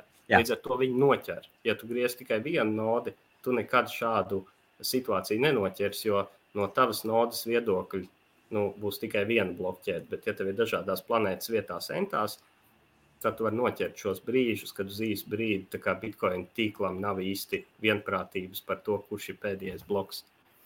Uh, kurš ir, ko es laikam pagājušajā reizē nepateicu, tas ir viens no iemesliem, kāpēc, piemēram, biržas uh, tev uh, neuzskata, ka, teiksim, ieskaita biržā bitkoinus, kāpēc tev nav pie pirmās konfirmācijas, tu viņus nevar lietot, kāpēc viņi gaida, teiksim, divas, trīs konfirmācijas. Jo ar katru nākamo apstiprinājums nozīmē, ka ir vairāk jau bloki pa virsmu uzmainot. Tev Jā. ļoti mazinās tas risks, ka kaut kas ar to pirmo transakciju var, uh, var notikt. Bet tas nav dubultspēns. Dubultspēns būtu tā, ka es esmu kaut kādā apstiprinātā blokā iztērējis naudu, un pēc tam uztaisījis citu transakciju, kuras vēlreiz uh, iztērēju šo naudu. Bet šai gadījumā šī bija uh, neapstiprināta transakcija, principā, kas tika aizstāta ar citu transakciju. Uh, labi, šāds, šāds īsts jautājums. Kā sākt ar bitkoņiem? Kur un kā reģistrēt? Uh, Artis jautā ļoti labs jautājums, un mums ir prieks redzēt, mēs atceramies, ka uh, kad, kad mums bija gadu, kādu gadu atpakaļ, gadu atpakaļ, nē, nu, nu, jā, apmēram 7, 8 mēnešus atpakaļ pa otrdienas kripto vakaru skatījās tur 10 cilvēki, 15 cilvēki, tagad 50, 55 cilvēki. Facebookā parasti strādās jau tur simtos kaut kas, es pēc tiešraidēm skatos, bet es nezinu, pēc tam, tur... tam, jā, jā, jā. Uh, nu, kā, vis, man tā kā tā, tā, tā, tā, tā mana pieredze ir, nu, vis, visforšāk jau ir, ja tev ir kaut kāds čoms, kas tev var palīdzēt jā. to visu. Nu, uh, jo šīs iespējas, kur nopirkt bitkoinu, ir daudzas, kur kā glabāt bitkoinu, ir daudzas. Uh, teiksim, droši vien visvienkāršākais ir kaut kāds maksas telefonā pirmkārt. Un, un tur var ieteikt to pašu Blue Wallet. Mums IBF uh, sākās, sākās ar mainošanu. Nē, mēs sākām mainīt. Mēs citu... un pēc tam gājām uzreiz uz priekšu. Jā. Jā, un liekas, Andrēs Artonopols un vēl, vēl daudz teikšu, ka īstenībā varbūt vislabākais veids ir nevis pirkt bitkoinu, bet sākt pieņemt vienkārši bitkoinu par to, ko tu dari ikdienā tad tev. Yep. Bet, nu, tas tirgus, protams, ir mazs, jo tad eh, tev viena, starp citu, lieta, tev psiholoģiski būs ļoti labi tajā brīdī. Ja tu esi izdarījis darbu un tev par to ir samaksāts bitkoins, tu nesēdēsi cauri dienu, neskatīsies uz kursa grafiku, cik tu esi dolārus nopelnījis vai zaudējis uz kursa svārstībām. Tu vienkārši nopelnīji bitkoinu. Bet, eh, jā, nu, kur pirkt eh, tālāk, tas ir, ir dažādas. Ir vienā nu, aprakstā, apakšā ir Hodl Hodl tāda platforma. Jā. Uh, bet viņi ir tā, ka nu, tur tu neglabā bitkoins. Tā ir platforma, kur tu dabū, atrod otru pusi, noslēdz darījumu, pēc vai pārdod un beigās skaitā ārā uz savu maku. Kas var būt šāds blue wallet? Uh, viņa varbūt nav tik triviāli lietojama kā kaut kāds Coinbase kas ir nu, populārākais. Bet viņi jums neprasīs pasas datus. Jums prasīs e-pastu un paroli. Un jūs pirksiet bitkoinus no kādas citas privātpersonas, un darījuma brīdī šie bitkoini būs iesaldēti kontraktā, lai, lai, lai jūs nevarat apčakarēt. Yep. Ok, tātad Monero, reku nebija tik grūti. Monero nav shitcoins. Viss. Monero nav shitcoins. Ir, ir, ir, kaut kāds, ir kaut kāds līmenis, kur uh, par Monero nu, shitcoins ir. Nosaukt tikai BSV čeki. Un, Es atceros, nu, tikai saruna bija ar to BSV, ka kolosāls kurts, nu, foršģeks, bet ka viņš sāka lietu, ka visi apkārt šit, ko es skatījos, wow! Nē, tur ir tāda, Helmut, ir vārdam shitcoins, ir dažādas definīcijas, un viena no definīcijām ir tāda, ka jebkas, kas nav bitcoins, ir shitcoins, bet, uh, mm. protams, ka Monero ir forša, Monero ir forša tehnoloģija, Es teiktu, Monēro, uh, arī Zīkaša dara interesantas lietas. Lai gan Zīkašam man nepatīk uh, tas variants, ka viņiem ir tā sauktais developeru Develop. uh, fonds. Nu, viņiem var sakot kaut kādu jauno, jauniem blokiem, kaut, kāds, uh, kaut kāda daļa jauno koinu aiziet noteiktai developeru grupai. Lai gan uh, Zīkašā, starp citu, ir iekšā viens uh, letiņš, kas ir Massachusetts Tehnoloģija institūta doktorantūrā. Man vecs paziņa, tāds madars. Madars vīrusu. Es varētu viņam uzjautāt, varbūt kādreiz viņi varētu tieši raidīt dabūt. Wow! Kā reiz arī. Vai kur divi zemi, Z9 mini? Nu, jā. Bet cilvēks jau arī, nu, tā kā, protams, visi viņi visi jau ir arī, arī Bitcoinā. Un jā, Monero dara interesantas lietas. Namecoins man patīk. Es saprotu, bija kaut kāda eksperimenta Namecoin integrēt Tor browserī. Jo, nu, Namecoins ir tā kā alternatīva DNS jā. sistēma domēnu vārdu, bet Tor browserī nu, tev ir šie, šie Tor onion servisi, tev ir tāda baigā ķēbura virkne un beigās punkts onion, vai ne? Un tad ir tā doma, ka varētu izmantot to namecoinu, un tad tu varētu namecoinā pirkt tos bit domēnus un sajūgt ar šiem onioniem, un tad tev būtu, nu, tā kā cilvēkiem būtu kaut kādas adreses, ko viņi var atcerēties. Bet es nezinu, cik tas projekts ir aizgājis. Uh, bet, jebkurā gadījumā, es to skatos vairāk tā, ka bitkoins ir tāda bāzes valūta, tā kā zelta standarts. Uh, tā ir bitkoina standarts, un pārējais jau vairāk ir rīki, bet nevis kaut kas, kurā tu ilgtermiņā uzglabā uh, vērtību. Ingus priedē jautā, kā izskatīsies nākotnē, kad vairs nebūs fiat valūta. Mm -hmm. Es domāju, ka nē, noteikti, ja, ja teiksim, būtu bitkoina standarts, ka noteikti cena tev nebūs 0,00134 bitkoini, tev tā vietā cena būs 13,400 satoshi. Yep. Un iespējams, tajā brīdī, ja bitkoina būtu pasaules valūta, tad nevis būtu 13,000 satoshi, bet drīzāk 30. Vai, vai 13. Ja, starp citu, kas ir viena nianses, ko arī daudz uh, protokola līmenī apakšā vienīgā mērvienība ir Satoshi. Tas, ka ir tāds bitkoins, kas ir 100 miljonu Satoshi, tas ir tikai pieņēmums lietotāju saskarnē. Kāpēc tieši tāda attiecība? Nu, tāpēc, ka kādreiz bitkoins nemaksāja pat vienu centu, un yep. cilvēki bija kaut kā sareiķinājuši, ka pie šitā var būt tās viņš kādreiz sasniegs vienu dolāru, un tā būtu baigi forši, ka teiksim, ir viens dolārs, viens bitkoins. Nu, Citu, vecajās klientu versijās pat tikai, vecajās klientu versijās tikai divas ciparas aiz komata rādīja interfejsā. Tur mums nevarēja ievadīt vairāk. Jānis saka, ka Lightning Network ir neiespējami onboard miljardus cilvēku, un kas tādā versijā, kur channel atvēršana un fundingam ir divas on-chain. Nē, pirmkārt, viena tikai kanāla var atvērt vienu transakciju. Uh, Otrakārt, uh, īstenībā var vienu transakciju atvērt vairākus kanālus ja taisa coinjoins vai batching. Tur ir cil, cilvēki, tur domā, tur ir vēl tālāk idejas par, par tā saukto channel factories, laikam bija, ka tur vispār, ka tu taisi jauts kanāls uz veco kanālu bāzes, netaisot on-chain transakcijas.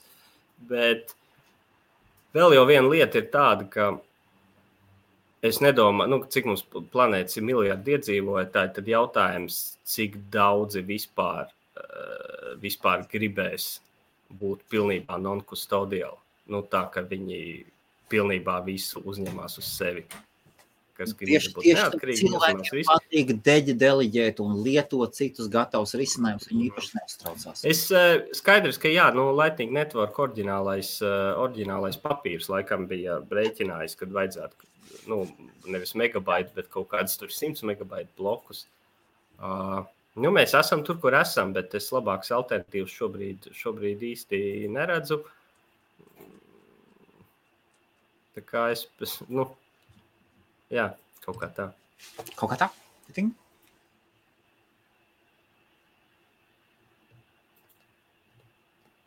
Mm, es nezinu, ko cilvēks runā. Tā, tā dubultspēja tikai aizjūt nākamajā, vajag vairāk kā 5 plus bloku reāli, lai skaitītos dubultspēja. Ekstra ķirsīts ir, ka uzvarēja dubultspēja, Excel. Nē, nu, eh, es vēlreiz saku, tie divi bloki tika atrasti aptuveni vienlaicīgi. Viens miners paņēma vienu transakciju, otrs otru. Un tas nav tehniski dubultspēja. Dubultspēja būtu tad, ja tev apstiprināta, uh, jo šis bloks tika orfanots. Nu, nu, to es arī teicu. Nu, tev var, var, tāpēc tev ir pie kaut kādiem nopietnākiem darījumiem, tu gaidi vairāk kā vienu bloku konfirmāciju. Tas ir kā Bitcoins strādā, un man liekas, ka šis uh, bija Bitcoin white paperā pat aprakstīts. Viss šis, kas notika. Tā kā, nu, jā, tas vienkārši kā, kā strādā. Un, starp citu, vēl viena nianses, ka jebkurām šādām uh, distribūtētām sistēmām bez viena centrālā punkta, pat nerunājot par kriptovalūtām. Ir, teiksim, serveru klāsters, ka tā ir. Tad tur arī ir, nu, lai dabūtu high reliability, Jā. tev ir visur. Uh, nu, ka tev nav kaut kāds viens punkts, kas kaut ko kontrolē, tad tev ir jābūt šitiem nogāzās, tad tai sistēmai pašai jāsaprot, ka tagad viss aizies uz šito serveru un tā tālāk. Un šai sistēmās arī ir šī problēma. Viņa laik, reti, jā, bet laika pa laikam viņa notiek, ka sistēma nonāk tādā stāvoklī, ka viņa uz īsu brīdi nav konsistentā stāvoklī. Piemēram, puse tev servera domā, ka šis ir boss, un otra puse domā, ka šis ir boss. Jā. Un uh, retu reizi tā notiek arī Bitcoin tīklā, bet šī nav Bitcoin specifiska problēma. Šī problēma būs pilnīgi jebkurai proof of work blokķēdēji. Ja, uh, uh, Sandijs saka, izmanto krakenu, joprojām mācās. Jā, krakens lieliska birža. Krakena viena jā, no, no top tādām biržām. Daudz viņi iesaka, es pats viņu praksē neesmu. Man tur konts ir, bet es lietoju tā nekad neesmu. Es, kas par Krakens? Vakar teica, ka viņam ir mīļākā birža krakens. Un tomēr viņš teica no otras puses iespējams tāpēc, ka viņš jau tā pieredz, ka Nu, jā, pieredumam liels spēks. Bet divas lietas. Viens, es zinu, ka cilvēki veicot uh, peer-to-peer darījumus, respektīvi personu personai tirgojot bitkoinus, kad daudziem krakens ir tās standārts, pēc kā viņi skatās cenu. Un mm. otrs, krakens strādā pie Lightning Network ieviešanas.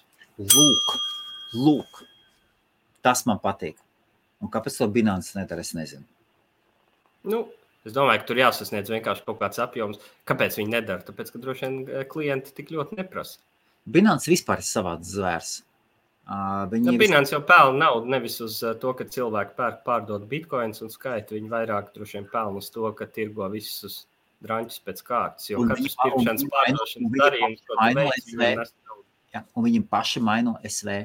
Ah, jā, nu viņiem mainīgi pūls ar kaut kāds ir. Jā. Viņi paši maino, paši maino SV. Nevis tā, bet maino. Bet no biržā laikam netirgo. Nē, no biržas izņem ārā. Lai neizkristu no komandas. Mm. Baigi interesanti. Nu, ķi... Bet Krakens, man liekas, ka Krakens bija tas, kur bija svī joprojām ir. Ja? Mm. Jā, un tas arguments bija tāds, ka, nu, ja mēs visi nometīsim BSV, tad uh, pazudīs vispār jebkāds price discovery. Ka, ja tev tas BSV paliks tikai kaut kādās pilnīgi kreisās biržās, tad viņam varēs ļoti viegli pumpēt augšā cenu. Bet, ja viņš ir pietiekami lielā platformā, tad to ir grūtāk izdarīt. Aha. Nu, re, un kurā adresē labāk var sākt strādāt ar bitkoiniem? Ko ieteikt? Un kā es tūlīt tās iemetīšu vienu linku, man liekas, ka tas ir labs uh, resurss iesācējiem, kur ir ļoti daudz uh, Jā. noderīgas informācijas. Ar uh, treidot Binance, Binance vai uh, Krakenā? Nopirkt vislabākais no draugiem. Pārējās vietās samaksās pārāk daudz, pārāk daudz mm, šīs transakcijas. Tiešām tur zvērāņam. Saps ir par Coinbase. Gribēju teikt, Coinbase vienkārši, bet man kā reiz te paz, paziņu uzrakstīju šovakar, ka viņam ir pēkšņi Coinbase paziņojis, ka vajag papildus verifikācija, citādi tavs konts ir, ka tu vari tikai izskaitīt, neko citu nevar Jā. darīt.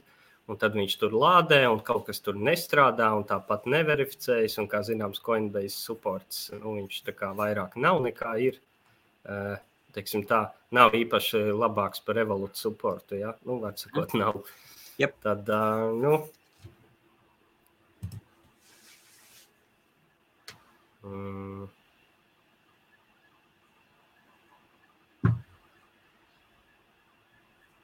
Nu, Blue Wallet, eh, ja, ja, ja uzinstalētu Blue Wallet, eh, tad jāuztais, protams, ir tas backups uz papīra vārdiem, ko vajag droši glabāt, jo tajā ir principā iekodēts, kā var atjaunot maku citā iekārtā vai kā. Bet, nu, kāds ir ļaundars tiek klāt, tad, tad viņš arī var visu nozagt. Tur jau ir ļoti vienkārši. Tur ir send un receive, uzspied receive, tev parādīs adresi, QR kodu, un cilvēks varēs tev pārskaitīt uh, naudu. Tas ir, tas ir tāds vienkāršākais veids, kad kaut kādā makā, nu vienkārši, ja tev ir, nezinu, reiz, retu reizi kāds cilvēks gatavs samaksāt bitkoinos, tu vari lietot šādu vienkāršu maku.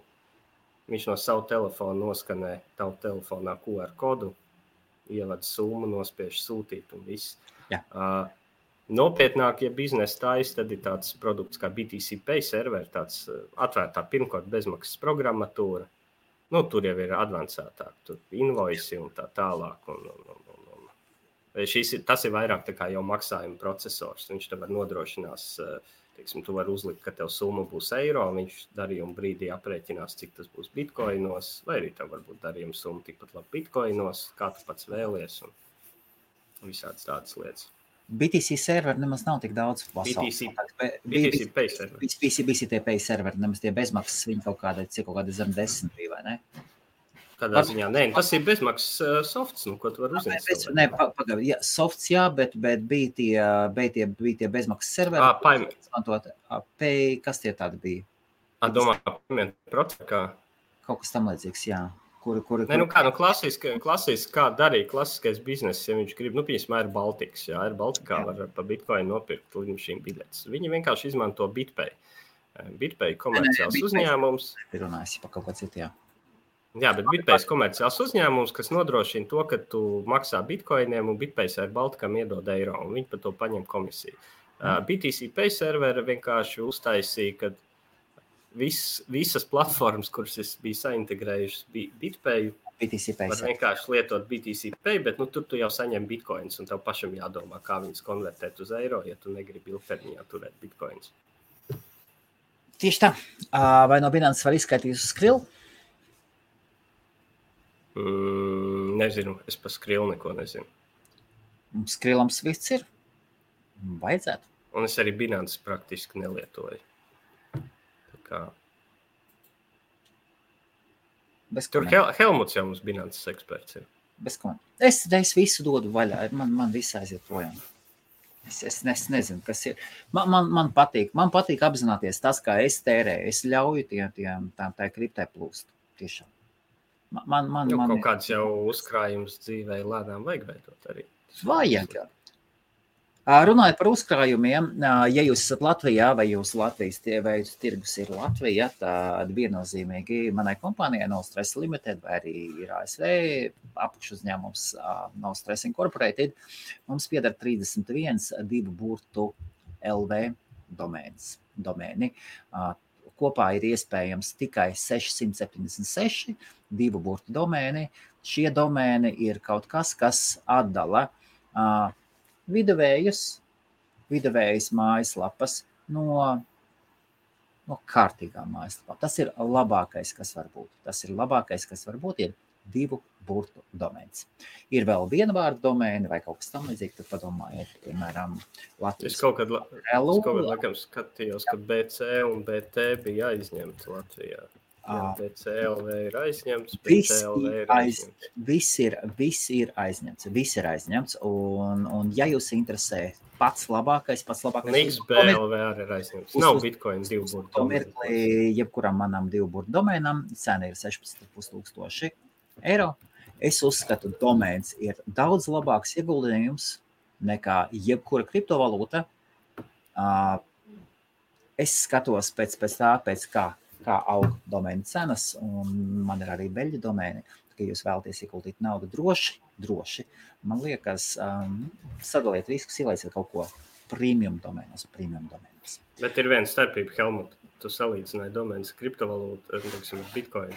Uh, tas nav salīdzināms, jo mēs runājam par non-fungible assetiem un fungible assetiem. To, tos vispār nevar salīdzināt bez šaubām. Tas ir tā kā salīdzināt gleznas ar zelta stieni.